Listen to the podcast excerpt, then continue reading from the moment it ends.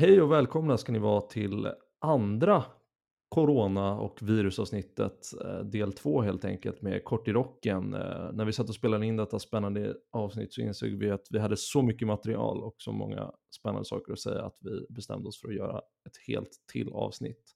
Så här följer helt enkelt fortsättningen på virus och coronaavsnittet. Woho! Podd, podd, podd, podd, podd, podd, podd, podd.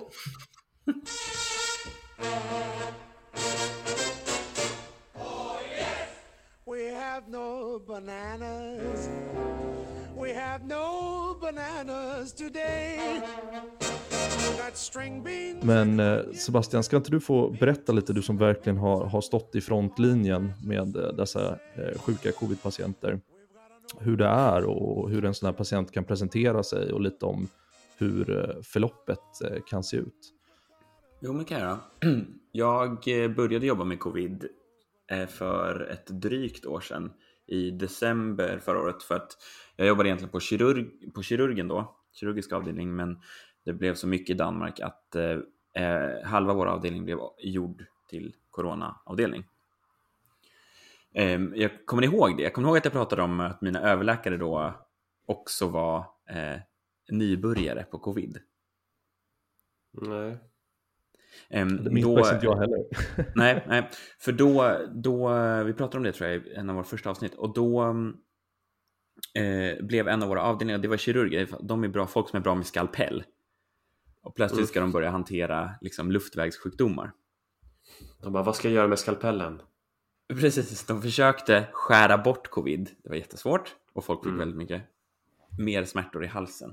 Lite macchiarini över det här. Jag, precis, jag tänkte säga lite makarin över det hela.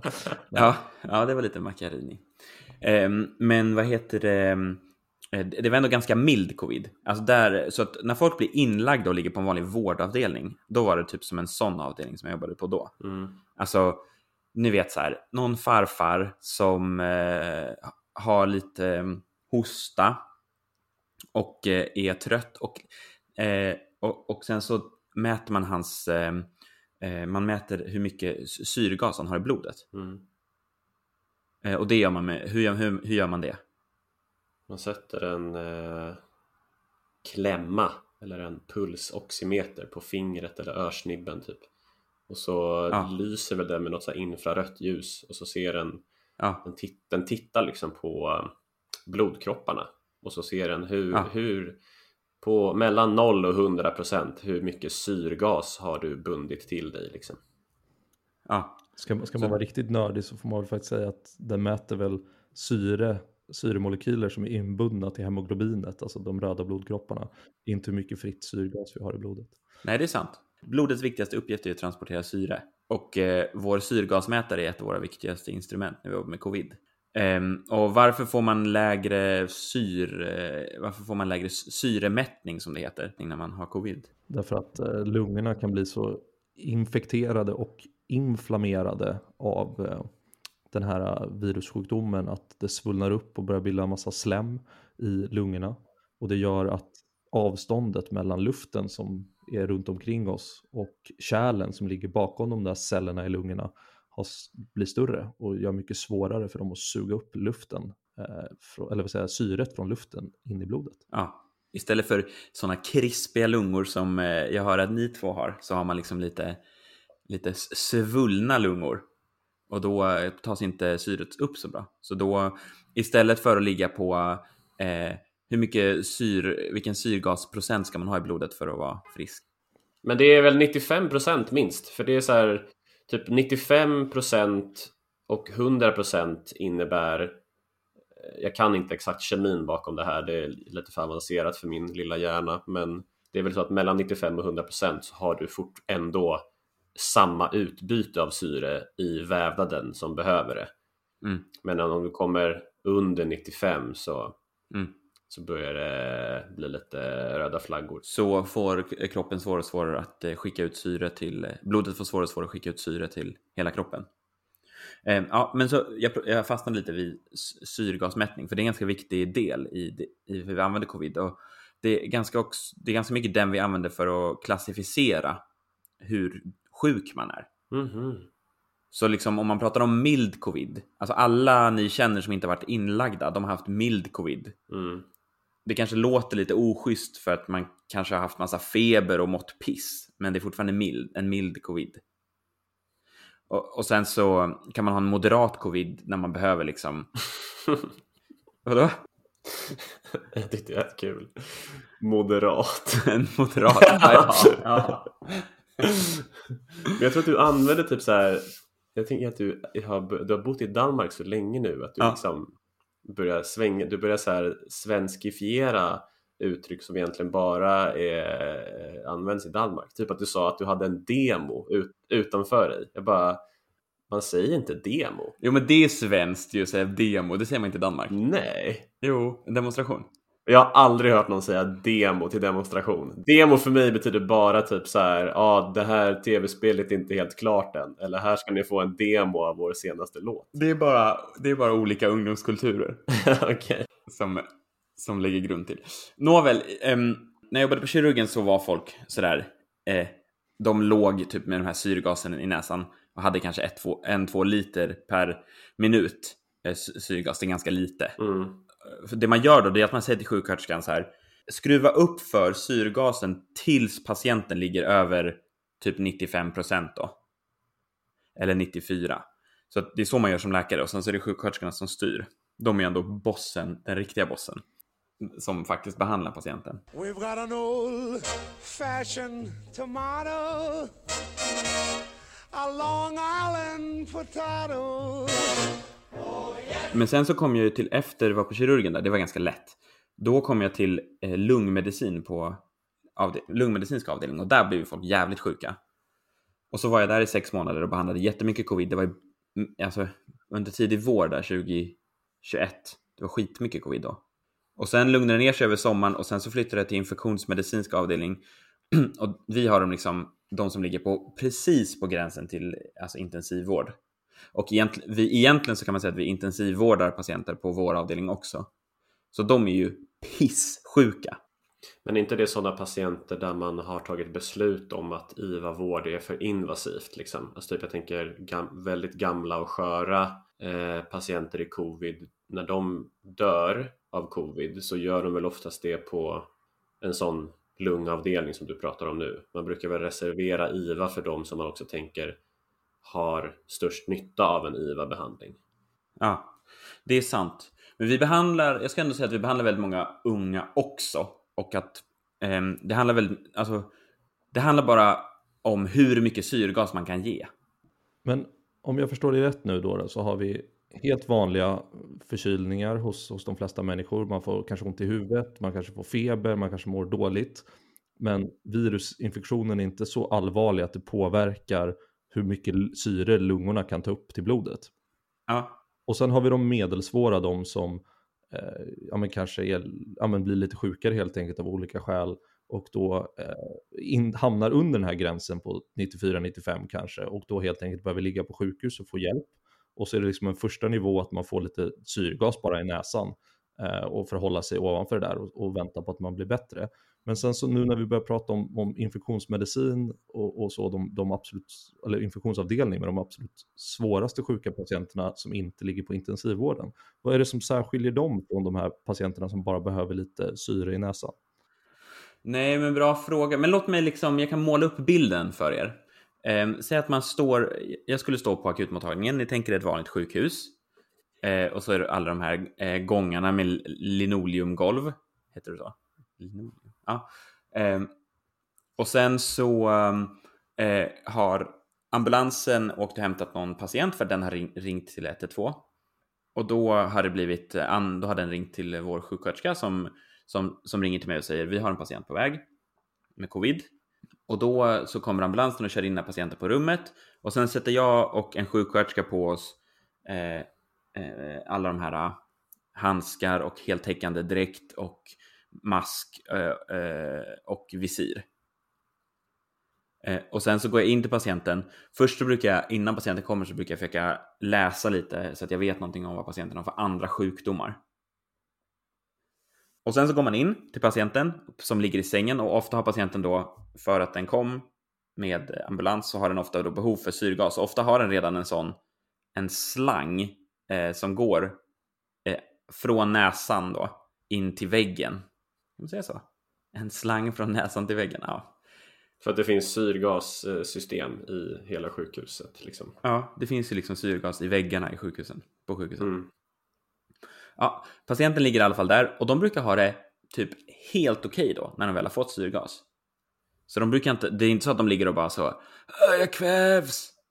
Utan när de väl får syrgas så är det så liksom, då är det, då är det ganska lugnt. Mm. Fan vad coolt det där är alltså. Då kan de ofta bli ganska kaxiga och tro att de klarar sig utan syrgas. Kan de säga så så? Ha! Sa att man inte behövde vaccin. Ja, det har jag varit med om. Fan vad sjukt. Ja, det är väldigt störigt. Men eh, då, och, sen så, och då snackar jag med eh, patienten och säger så här, hej, jag är läkare och sen så eh, pr pratar vi om vad som har hänt och sen så pratar vi om, eh, så undersöker patienten. Och sen så kommer ju frågan om behandling. Vet ni vilka behandlingar man eh, ger? Jag tror att man, alltså utöver syrgas så brukar man väl ge så här proppförebyggande läkemedel va? Ja, det är jättebra. Det, det är en behandling som ehm, man ger för att covid, man har sett med covid redan från början att eh, det gör att man, man börjar skapa blodproppar, framförallt som kan sätta sig i lungorna. Eh, och då kan man få jätte, och då kommer liksom blodet inte till lungorna och då blir det väldigt svårt för kroppen att få upp det där syret och hålla den där syreprocenten. Som om inte lungorna hade tillräckligt med problem liksom. Precis. Så då ger man alla lite så eh, eh, blodförtunnande, en injektion. Ja, vad ger man mer då? Jag kan komma att tänka på två andra saker. Nu har ju inte jag behandlat de här patienterna själv, men jag skulle ju kunna tänka mig att när lungorna blir sådär äh, irriterade och inflammerade när, när viruset har satt sig, att det är så pass påverkat att man behöver syrgas, då kan jag tänka mig att man är rädd för att bakterier ska börja växa där, så att man ger antibiotika. Och jag kan också tänka mig att man kanske vill hämma kroppens egna immunförsvar, att man liksom både ger antibiotika och typ kortison eller någonting sånt som hämmar eh, kroppens naturliga immunförsvar. Ja. I början så gav vi antibiotika ganska ofta. Men eh, det har vi blivit väldigt, det gör vi väldigt sällan för att det är typ ganska sällan som det händer att man har en bakterie. Så det har vi typ gått ifrån. Eh, man kan ge det till dem, men det brukar ofta, man brukar ofta ge det efter ett par dagar eller om blodproverna ser, ser liksom väldigt eh, mycket ut som att det skulle kunna vara en bakterie. Man får ju liksom höga infektionsblodprover eh, både av virus och bakterier. Så man får kolla på några andra också. Typ en som heter procalcitonin kan man till exempel kolla på, eller ferritin. Just det, för så kan man skilja på om det bara är viralt eller om det finns bakterieinfektion också. Precis, precis. Men det är lite svårt. Det är fortfarande lite svårt och vi, vi chansar fortfarande lite. Men man har, man har märkt att det hjälper inte så mycket med antibiotika, så det ger vi nästan. Alltså jag ser det aldrig längre att vi ger antibiotika. Men du har helt rätt i att man ger eh, steroider eller eh, kortison som du sa. Det är samma sak. Blir de så riktigt pumped om man får steroider? Eh, alltså generellt tror jag att folk blir på bättre humör av att få lite steroider. Det ger man ju också till folk i, alltså palliativt, alltså i livets slutskede för att när man är lite trött och nedgången så kan man få lite steroider så, så blir man lite glad. Jag hörde om en, eh, jag hörde om en patient här förra veckan som ehm, hon hade liksom utvecklat, hon hade så eh, terminalcancer, liksom skulle, skulle inte leva mer inom några månader och hon hade fått hög dos kortison och blivit eh, manisk. Så gått från att vara liksom du vet så här understandably depressed eftersom hon skulle dö eh, snart till att liksom bara tycka att livet var, allt var bara bäst. Ah, shit. Det är ändå helt, det är bisarrt ju. Ja, det är bisarrt. Ja, jag har inte sett det hos covid-patienterna. Nej, det är en väldigt ovanlig biverkan, men det kan hända. Man kan få sån manisk psykos av för mycket kortison. Ja, men säg att jag har en, eh, en eh, 70-årig Jan som ligger med syrgas här och han, han fick då eh, kortison som Ludvig sa och så ligger han med några syrgas. Eh, han kanske har 5-6 liter syrgas per minut, så då kan han inte längre ha en sån slang för de är för tunna. Så att han måste ha en mask istället. Eh, som täcker hela ansiktet. Är det någon mer behandling man ska ha? Kanske lite smärtstillande, jag vet inte om det kan hjälpa. Ja, det händer ju att man ger folk smärtstillande, men det brukar inte göra så ont med covid. Har ni hört om eh, finns det något som, något som går direkt mot själva viruset? Ja, du tänker någon sån, är inte Re- Remdesivir? Ja, ja, snyggt! Remdesivir an- använder vi jättemycket. Jag bara minns det för att Trump försökte liksom uttala det där läkemedelsnamnet så här sju gånger och fick aldrig riktigt till det. Remdesivir. Men om man lyssnar på Trump så kan man väl hälla ner klor i hela lungorna också, eller hur var det? Ja, han ville ju spruta in eh, desinfektionsmedel intravenöst. Mm. Superbra idé. Big brain. Ja. Men så vår patient Jan då, som ligger här och hostar lite, han eh, får Remdesivir och då får han eh, eh, ja, ett- 200 milligram första dagen och sen så får han det i fem dagar. Men det viktiga med Remdesivir är att man måste, man måste få det tidigt, för annars har det inte så mycket effekt. Så att har det gått typ 10 dagar, Men brukar det inte, ja, det brukar inte vara så med de flesta så antivirala medel. Jag vet att även om man typ, alltså om man vet att man precis har blivit smittad av typ influensa så finns det väl liksom något sånt. Och även, alltså typ acyklovir va? Eh, eller om man vet att man precis har varit eh, exponerad för herpes så har man liksom ett fönster på typ 48 timmar någonting där man, om du tar det då så kan du faktiskt hindra viruset från att liksom infektera dig från första början. De här, the Russian spacecrafts. jag tror att det hämmar virusreplikation. Ja men precis, vi var ju lite inne på det där i början att eh, corona är ett sånt här RNA-virus. Så att när, när det delas eller när det ska föröka sig i cellen så liksom får det kroppen eller cellen att börja kop- göra massa kopior av det här RNA och, och bygga alla de här proteinerna och RNA som, som bildar nya virus. Och den här, den här eh, remdesivir går då in i cellen och hindrar en nödvändig del för att eh, lyckas bygga fler sådana här spaceships. Så att viruset lyckas liksom inte bygga fler spaceships. Hä- hämmar den ribosomen? Är det det den gör? Eh, nej, jag tror att det hämmar eh, RNA-polymeras om jag inte minns fel. Alltså den delen som läser av RNA. Ah, ah okej. okej. Och sen liksom bygg, hjälp som är grunddelen för att kunna bygga fler. Men eh, jag, jag ska inte säga att jag vet det med säkerhet. Jag, jag vill minnas att det är så. Men det låter väl rimligt. Men okej, men eh, ni har gett de här två. Sen så, men nu har det kommit, eh, för en annan eh, del av mitt jobb som, som jag eh, som är väldigt kul, det är att efter klockan är sex på kvällen så brukar vår bakjour gå hem. Och då ställs liksom alla samtal till, jag jobbar ju på den största infektionsavdelningen i Danmark. Och alla som ringer till vår infektionsavdelning, de vill ju egentligen prata med en bakjour som har 20-30 års erfarenhet och har jobbat där. Men så kommer de till dig. Men efter klockan sex så kommer de till mig som har jobbat där i fyra månader. Men då är det väldigt kul att vara liksom Danmarks coronakonsult. Fan vad fett. Det- är väldigt kul. Eh, Men det är ofta som det går att hjälpa folk för att de har haft ganska enkla frågor. Ja. Det handlar väldigt ofta om, eh, har ni hört om det här med, nu har, vi, nu har vi gett alla behandlingar standardbehandlingar för dem. Och det var typ det som man gav, eh, typ hela våren så gav jag bara de där Mm. eh, fyra behandlingarna som vi sa. Syrgas, eh, blodförtunnande, remdesivir och eh, kortison. Men nu har man börjat med något som heter monoklonala antikroppar. Mm. Vad är det för något?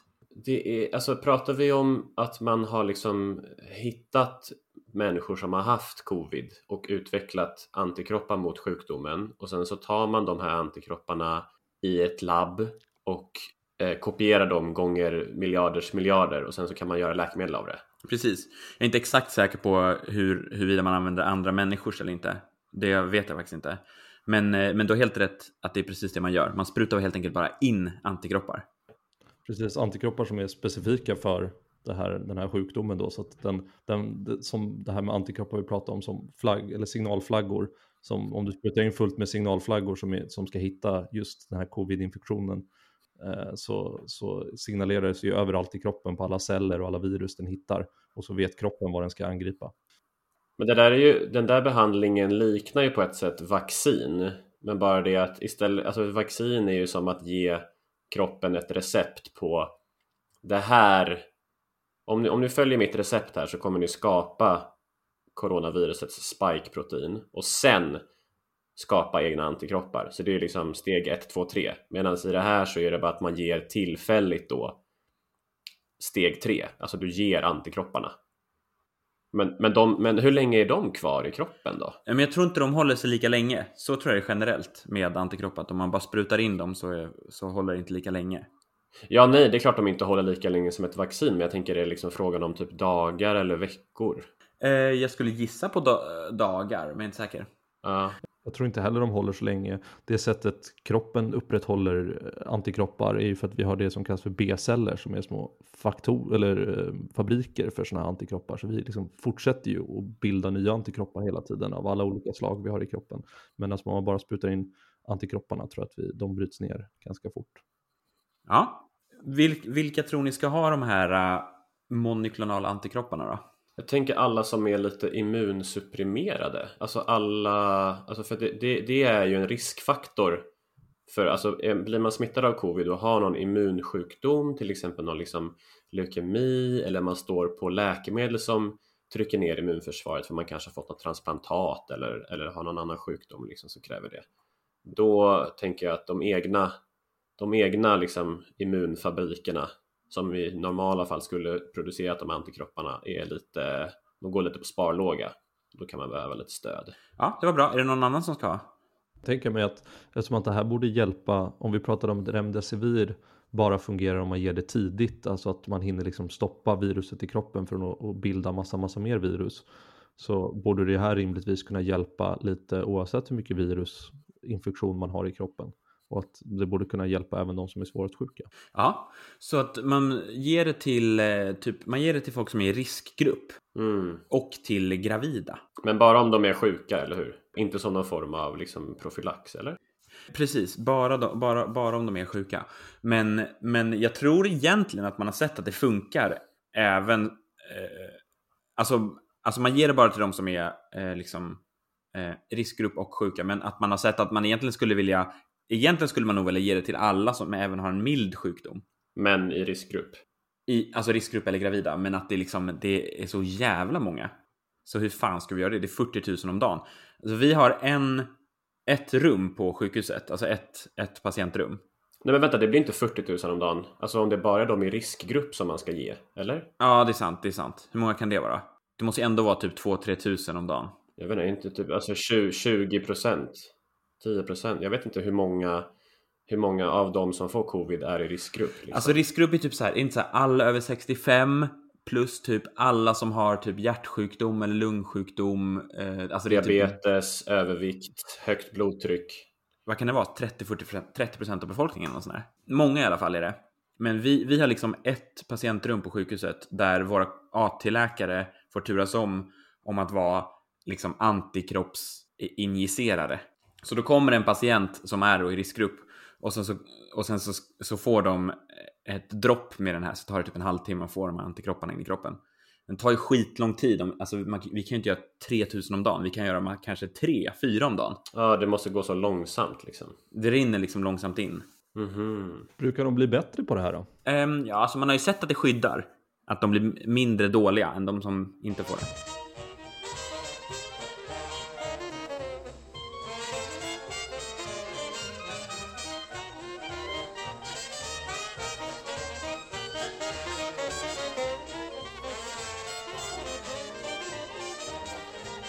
Men skulle du vilja summera lite kort då här igen hur de här eh, svårt sjuka patienterna på sjukhus, eh, du har nämnt fyra behandlingar, vi har nära koll på syrgasmättnaden och så kanske vi ska gå vidare till lite eh, lyssnarfrågor.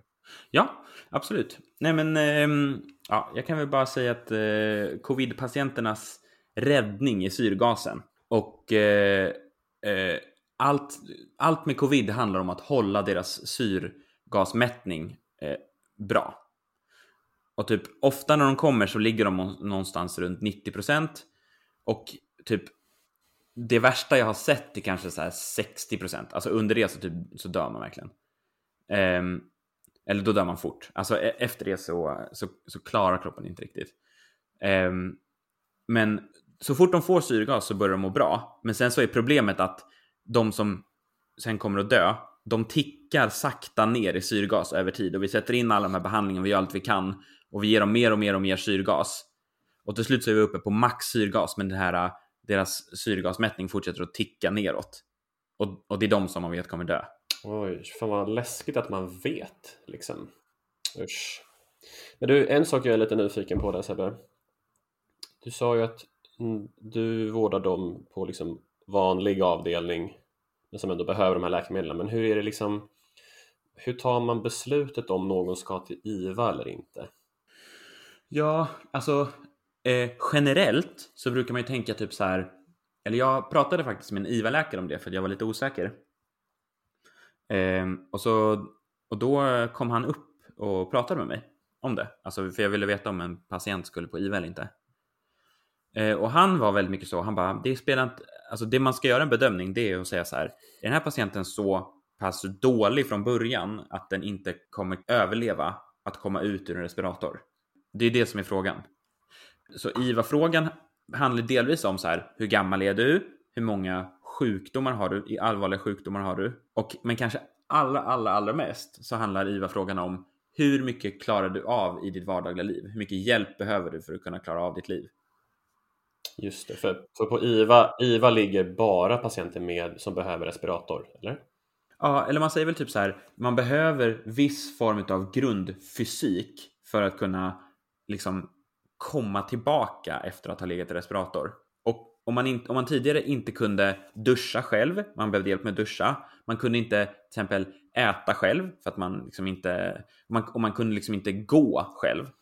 Alltså att man satt, satt i rullstol, fick hjälp med att äta. Alltså en sån patient kommer aldrig komma på IVA. För man räknar nästan med att efter de då kommer ut ur en respirator så kommer de ändå må sämre än de gjorde innan de fick covid. Jag tror att det är mycket det som IVA-läkarna jobbar med, den där typen av etik. Alltså hur långt kan vi gå? Eh, och om utsikterna är minimala att den här patienten eh, någonsin kommer tillbaka till någonting som kan likna ett drägligt liv så, så, så menar de inte att det är försvarbart. Och sen tror jag också att de helt ärligt prioriterar utifrån deras resurser.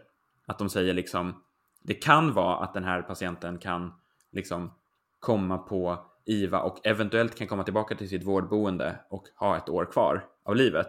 Men eh, vi står med så många andra sjuka som är kanske i 40-årsåldern eller 50-årsåldern och har ett halvt liv framför sig. Nej, för det vore oetiskt egentligen att lägga en sån patient i respirator. Man ska ju komma ihåg här när man pratar om de som eventuellt väljs bort då, i det här hypotetiska scenariot men kanske ändå skulle ha ett år av livet kvar. Att, att bli respiratorvårdad på, på intensiven är ju en väldigt, väldigt traumatisk upplevelse. Det finns ju gott om patienter som har, har beskrivit att man efter man har vaknat upp och sådär, att, det att det är en hemsk upplevelse att, att ha en maskin som hårt pumpar ner luft i lungorna och andas åt dig Eh, medan du liksom inte riktigt är med medvetande. Men det verkar ändå vara som att en del patienter ja, men kan uppfatta eller ha minnen eller hemska drömmar och sånt här från det här. Så det finns ju gott om patienter som har varit eh, intensivvårdade med respiratorer som sen har, har mått bra och kunnat återberätta om upplevelsen och, och beskriver det som en hemsk upplevelse. Så man ska inte bara tänka att eh, varför inte bara försöka med alla eh, bara för att man kan. För det första så är det nog inte så att vi kan, men det är inte heller någonting som är en trevlig upplevelse. Utan det kanske bara förlänga lidande. Ja, det kan man verkligen tänka sig. Som avslutning på eh, att vi pratar om behandling så tänkte jag prata om vad är nästa steg? För vi har nämligen haft eh, på avdelningen så, så kommer det liksom föreläsare och berättar eh, om eh, ja, den senaste forskningen. Eh, det har ju precis kommit ett piller som blivit godkänt i Danmark, jag antar i Sverige också, som heter Molnupiravir. Har ni hört om det? Nej. Molnupiravir har liksom alla allmänläkare i Danmark då kan, kan skriva ut och det är helt enkelt ett covidpiller. Som man ska ta liksom tidigt. Moln, men vår överläkare som är eh, väldigt bra på forskning, han, han konstaterade att molnupiravir är skit. Fan! Ja, det är lite synd. Varför är det skit då? Ja, men för att det har inte så bra effekt. Tyvärr. Det liksom minskar inte, det minskar liksom eh, risken pytte, pytte, pytte lite. Så, så det är lite spill av pengar där. Han säger att det är verkligen att man har, ja, de gjorde en felsatsning. Men det, det man har visat är att de här, det som vi pratar om som heter Remdesivir, om man ger det direkt när någon får testa positivt så har det väldigt bra effekt. Så de gjorde en studie på vårt sjukhus där de har där folk har liksom kommit direkt efter de testar positivt så får de gå så blir de inkallade till att gå till eh, eh, några baracker som står utanför där de får en, ett dropp med den här Remdesivir. Eh, och då har man sett typ att alltså, det är 90% minskad risk för inläggning Wow! i den gruppen som fick det jämfört med de som inte fick det. Det är ju jättestor skillnad om man minskar risken att bli inlagd på sjukhus med 90 procent. Ja, ja. Så det är skitbra. Och det som kommer nu i eh, nästa steg, det är det som heter Paxlovid. Ah, Paxlovid. Alltså Okej. som fred covid. Vad, vad gör Paxlovid för någonting? Då? Paxlovid är i princip samma som Remdesivir fast i tablettform. Så att om det inte är för dyrt, jag vet inte hur dyrt det kommer vara, men det, ska, det kommer komma nu i början på februari.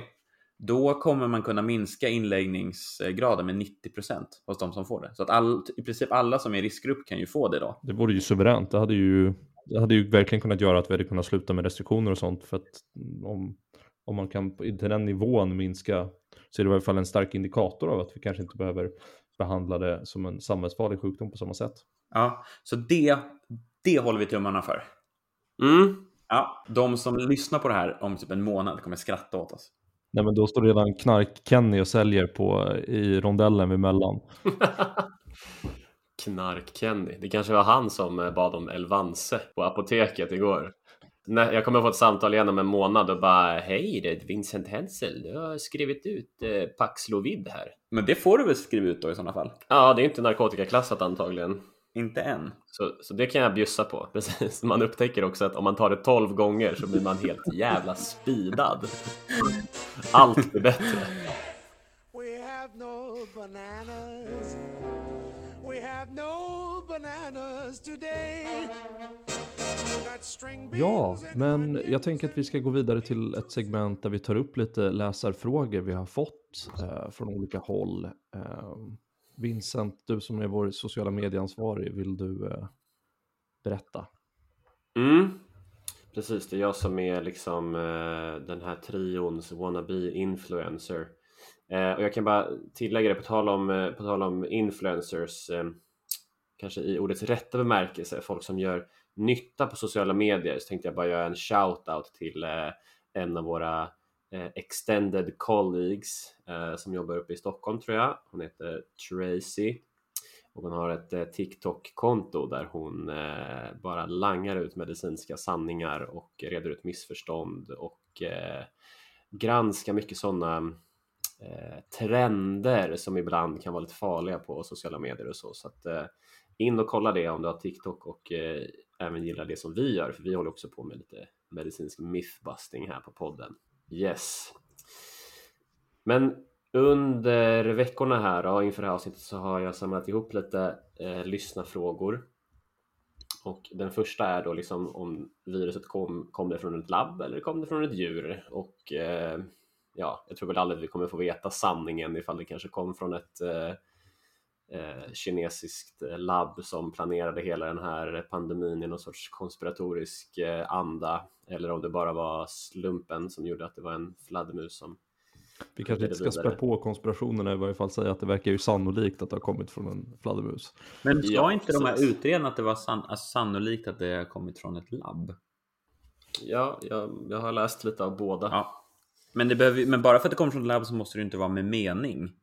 Nej, precis. Verkligen, verkligen inte. Alltså, nej.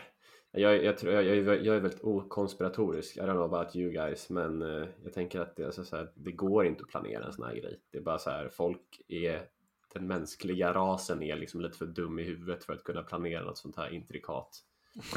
Eh, nej, men det, det är typ min allmänna kritik mot konspirationer. Bara så här, vem skulle orka? Liksom. Sen fick jag en fråga så, varför vet man varför kvinnor drabbas lindrigare än män? Jag tror att jag vet att det en gång jag har glömt. Men inte det någonting att göra? Vad fan var det? Det var någonting med att män hade mer av någonting annat. Delvis kan det ju säkert bero på om man har eh, fler riskfaktorer hos män. Alltså om det nu är så att övervikt eller något sånt skulle vara vanligare hos män. Eller om det Mm. ser lite annorlunda ut med till exempel de här AC-receptorerna eller någonting sånt. Ja, Jag började också tänka i de banorna. För visst är det väl så att alltså, män, in, alltså innan klimakteriet så drabbas ju eh, kvinnor i, mycket min, eller i mindre utsträckning av typ så hjärt-kärlsjukdomar, eller hur? Alltså att män drabbas mer av det. Nej, alltså, precis- alltså in, innan klimakteriet Ja. så drabbas kvinnor mindre utav hjärt och kärlsjukdomar, till exempel högt blodtryck eller hjärtsvikt eller sånt, eller? Ja. Så hormonbalansen eh, hos en fertil kvinna verkar ju då vara lite skyddande. Eh, för sen så jämnas liksom riskerna ut efter klimakteriet. Då är liksom män och kvinnor lite mera hormonellt likadana typ. Eh, så det skulle ju kunna ligga någonting där eftersom att liksom hjärt-kärlsjukdomar i sig är en riskfaktor för covid. Nästa fråga. Kommer covid bli en vanlig influensa nu? Grejen med influensa är att eh, influensa A då. Det är att den har eh, ehm, vad heter det? Massa djur, att den infekterar djur.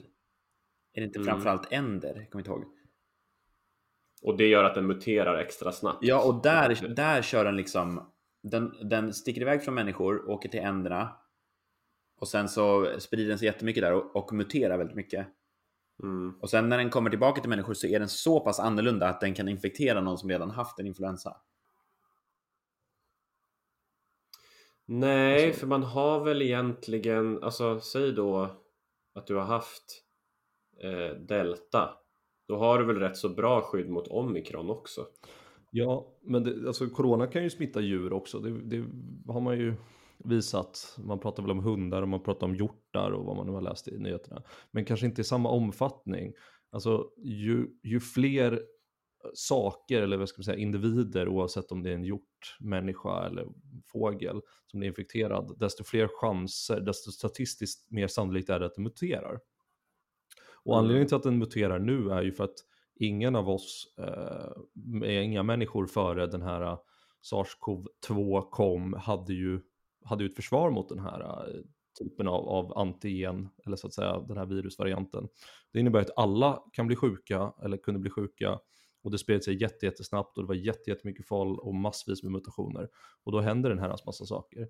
Så frågan är ju hur snabb den här takten kommer gå. Om corona också kommer börja infektera eh, andra djurarter och kan mutera där och sen komma tillbaks i säsonger, precis som influensan, ja då är det ju möjligt att det blir som en influensa och att vi kommer fortsätta behöva vaccinera oss med uppdaterade vaccin för att vara bättre anpassade mot de här eh, proteinerna som, som den nya varianterna kommer presentera, precis som vi gör mot influensan.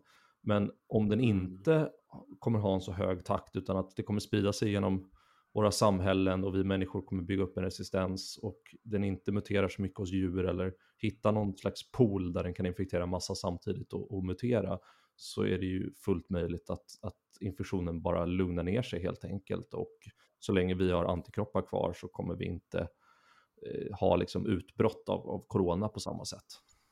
Men det är väl det, precis. Alltså att Corona kommer inte bli en influensa på det sättet att den... Alltså influensa, vi pratade ju om antigen i början. Mm. Influensa har ju det som heter antigenic switch. Alltså att den drar iväg till de här änderna och går igenom så mycket självutveckling att den blir oigenkännbar. Självutveckling, så jävla bra användning av ordet alltså. Den bara går på massa så här yogakurser där när den är hos änderna. ja, exakt. Och sen kommer den tillbaka och, och är oigenkännbar för att den är så lugn. Men det gör inte covid. Covid åker ju inte på retreat. Ehm, så med covid så handlar det väl i sådana fall snarare om att anti, våra antikroppar minskar. Ja men precis, för att jag tänker, alltså vi har ju bara, vi har bara behandlat liksom ena sidan av det här, eh, alltså orsaken till att någonting blir så här säsongsbundet. Eh, om det nu är så att vårt eget immunförsvar har ett ganska så här Alzheimers minne gällande covid. Ja, Typ att antikropparna bara kommer ihåg, eller att immun, immunförsvaret bara kommer ihåg sjukdomen och de här spikeproteinerna i typ, ja vad är det man säger då, 3 till 12 månader Ja. liksom.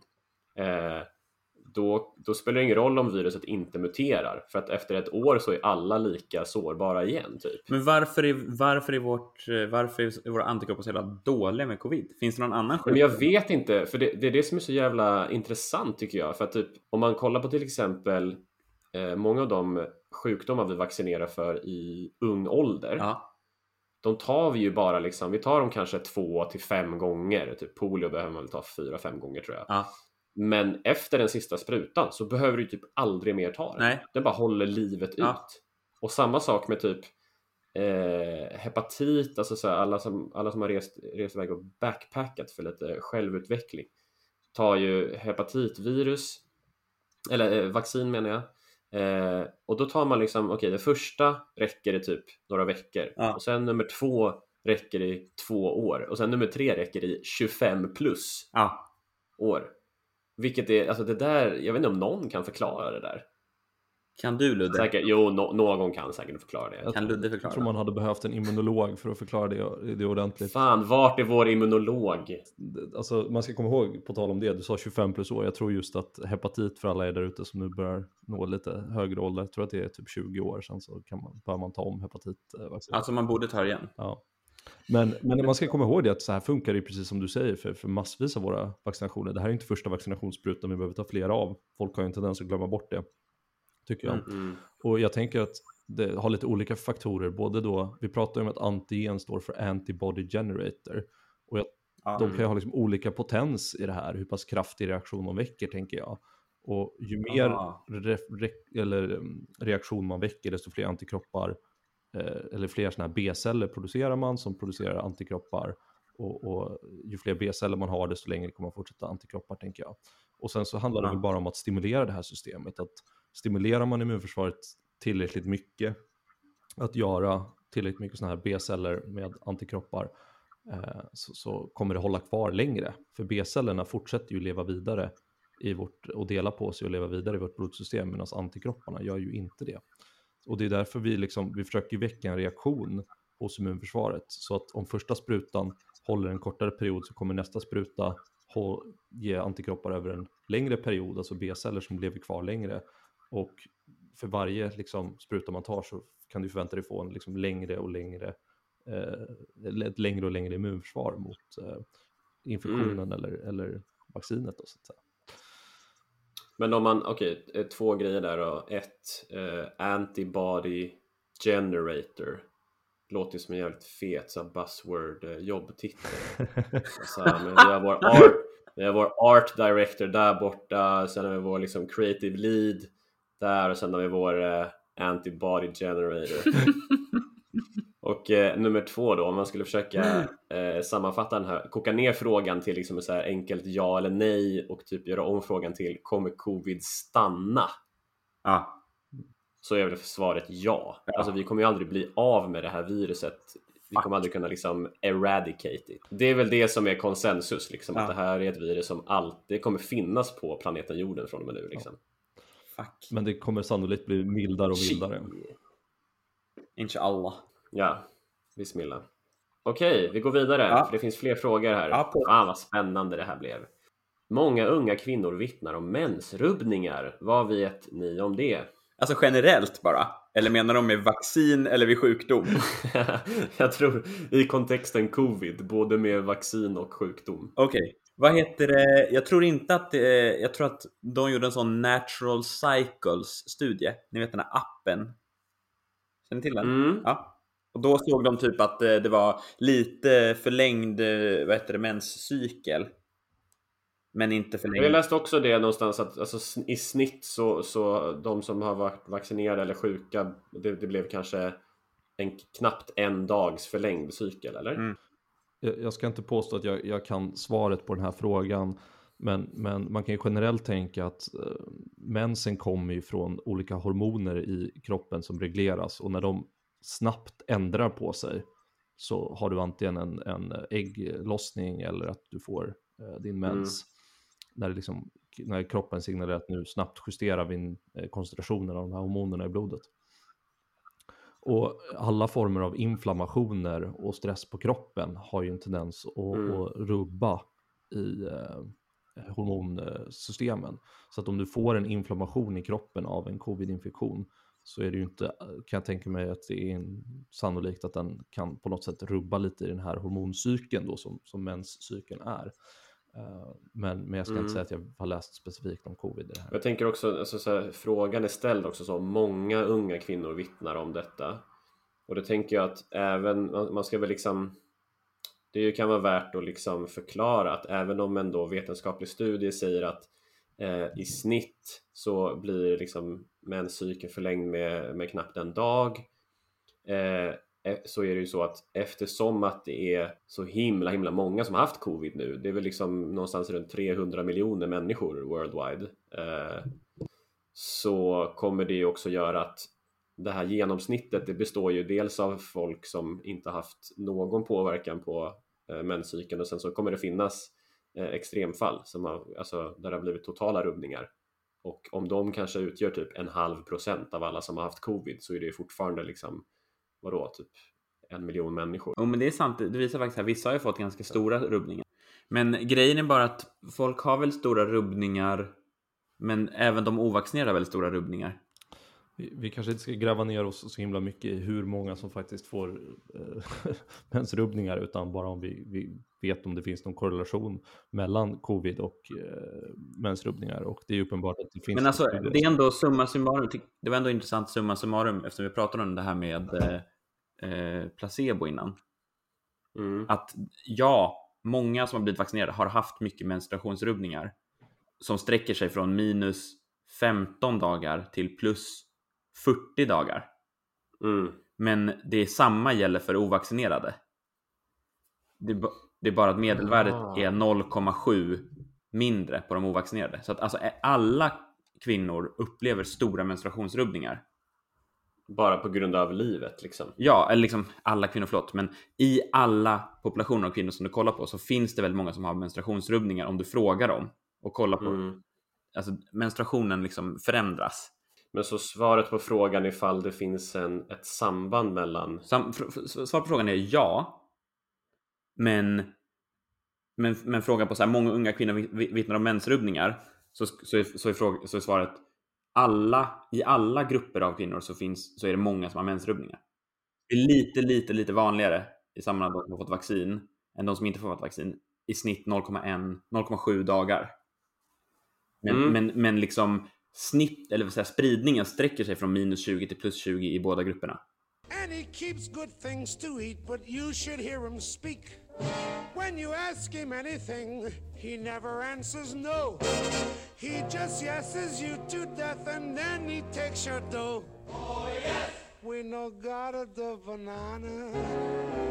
We know God of the Men okej, bra. today. Ehm, vi går vidare. Kan man sprida viruset vidare fast man har antikroppar sedan bara två veckor? Alltså, säg då att jag har varit sjuk i covid för två veckor sedan Ja. eh, och är nu frisk. Kan jag sprida viruset vidare på något sätt? Alltså, det är ju både ja och nej Mm. på, som är svaret på den frågan. Eh, Du som, som kontaktyta och som slemhinna kan ju rent tekniskt sett sprida covid även om du inte själv kommer bli sjuk i det. Säg att du går, du går fram till en patient som har covid och så hostar han rakt in i din mun och så sätter sig covid-virus eh, i din slemhinna. Men du har själv haft covid nyligen eller du är vaccinerad. Eh, eller ja, vi säger som det här fallet, att du har själv haft covid nyligen och har fullt med antikroppar i slemhinnorna. Så att de där virusen, de kommer liksom aldrig riktigt hinna angripa dig till den nivån att du blir sjuk och själv börjar hosta och, och snyta dig och sådana saker som sen kan sprida det vidare till andra på det sättet. Men sen är det klart så att om du går, har precis blivit hostad i munnen och sen går ut och sen så ber du någon annan Mm. kompis slicka dig på insidan av kinden så är det klart de kan få i sig eh, lite eh, covid-virus den vägen. Men om du har mycket antikroppar, eh, gärna sådana här IgA i slemhinnor då förstås och i blodet som skyddar dig själv från Mm. att få en symptomgivande infektion så kommer ju inte du springa runt och hosta och nysa på andra människor och sprida covid den vägen. Men, men det är klart, vi är ju fortfarande potentiella kontaktytor som, som människor. Jag tänker också att jag skulle gärna vilja se det i framtiden Ludde när du skriver din eh, biografi om livet som läkare att du har liksom ett kapitel som heter Jag som kontaktyta, jag som slemhinna. När folk slickade mig i munnen. Ja, det var på tisdagar brukade vi ställa till med. Nej men så att eh, konsensus, det var jättebra förklarat tycker jag av er båda och konsensus där är väl typ du blir själv inte infekterad även om någon hostar på dig men du kommer bli en yta. Du blir en kontaktyta. Ehm, om vi är nöjda där så, så, så kom det här en fråga. Den är liksom inte helt tydlig, men det, det är typ något sånt här. Då, så att frågan är så. Byggs mRNA från Pfizer och liknande vaccin in i vårt DNA? Och om det är så, hur kommer det sig då att man behöver en boosterdos? Men eftersom att så vitt jag vet så är det som ni säger att det byggs ju inte in i vårt eget DNA utan det alltså vi har redan konstaterat att mRNA är ett, ett sorts recept ja. på i det här fallet då, det är ett recept på coronavirusets spike-protein. Det här yttersta taggiga proteinet. Så. Och ett mRNA är ju egentligen ganska vekt i, i sig. Alltså den, så den har liksom ingen förmåga att, att ta sig in i vårt eget DNA. Alltså det är en jättekomplex eh, mekanism som vissa virus kan ju göra det. Typ HIV om jag minns rätt kan ju göra det. De kan ju ta sig in i vårt eget DNA och ligga där latent. Men ett, ett en, ensamt litet mRNA som man får in via de här vaccinerna duger ju bara till att läsas av och sen liksom byggas på. Mm. Men, men det har ju ingenting med vårt eget DNA att göra. Det var väl ett rimligt svar på frågan. Mm. Det var, det var våra lyssnarfrågor för denna gång. Eller? Ja. Finns corona i Mexiko då? Just det, den glömde vi ju. Um... Nej. Ölen eller viruset?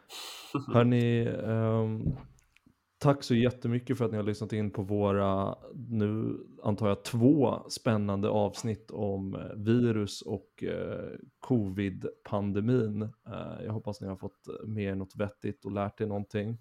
Och eh, vi vill väl alla här tre tacka så jättemycket för ert stora stöd genom denna säsong och tagga igång för säsong tre. Oh my god! Hej då! Someone asked for bananas and then the whole quartet. Oh yes, we have no bananas. We have no bananas today. We have peppers. And the carrots. and celery and olives. But we got no bananas today. Who asked you for bananas anyway? Who asked you? I only want a hot dog sandwich. Hot dogs are better than bananas. I always say, ain't it? Oh, yes. We have no bananas.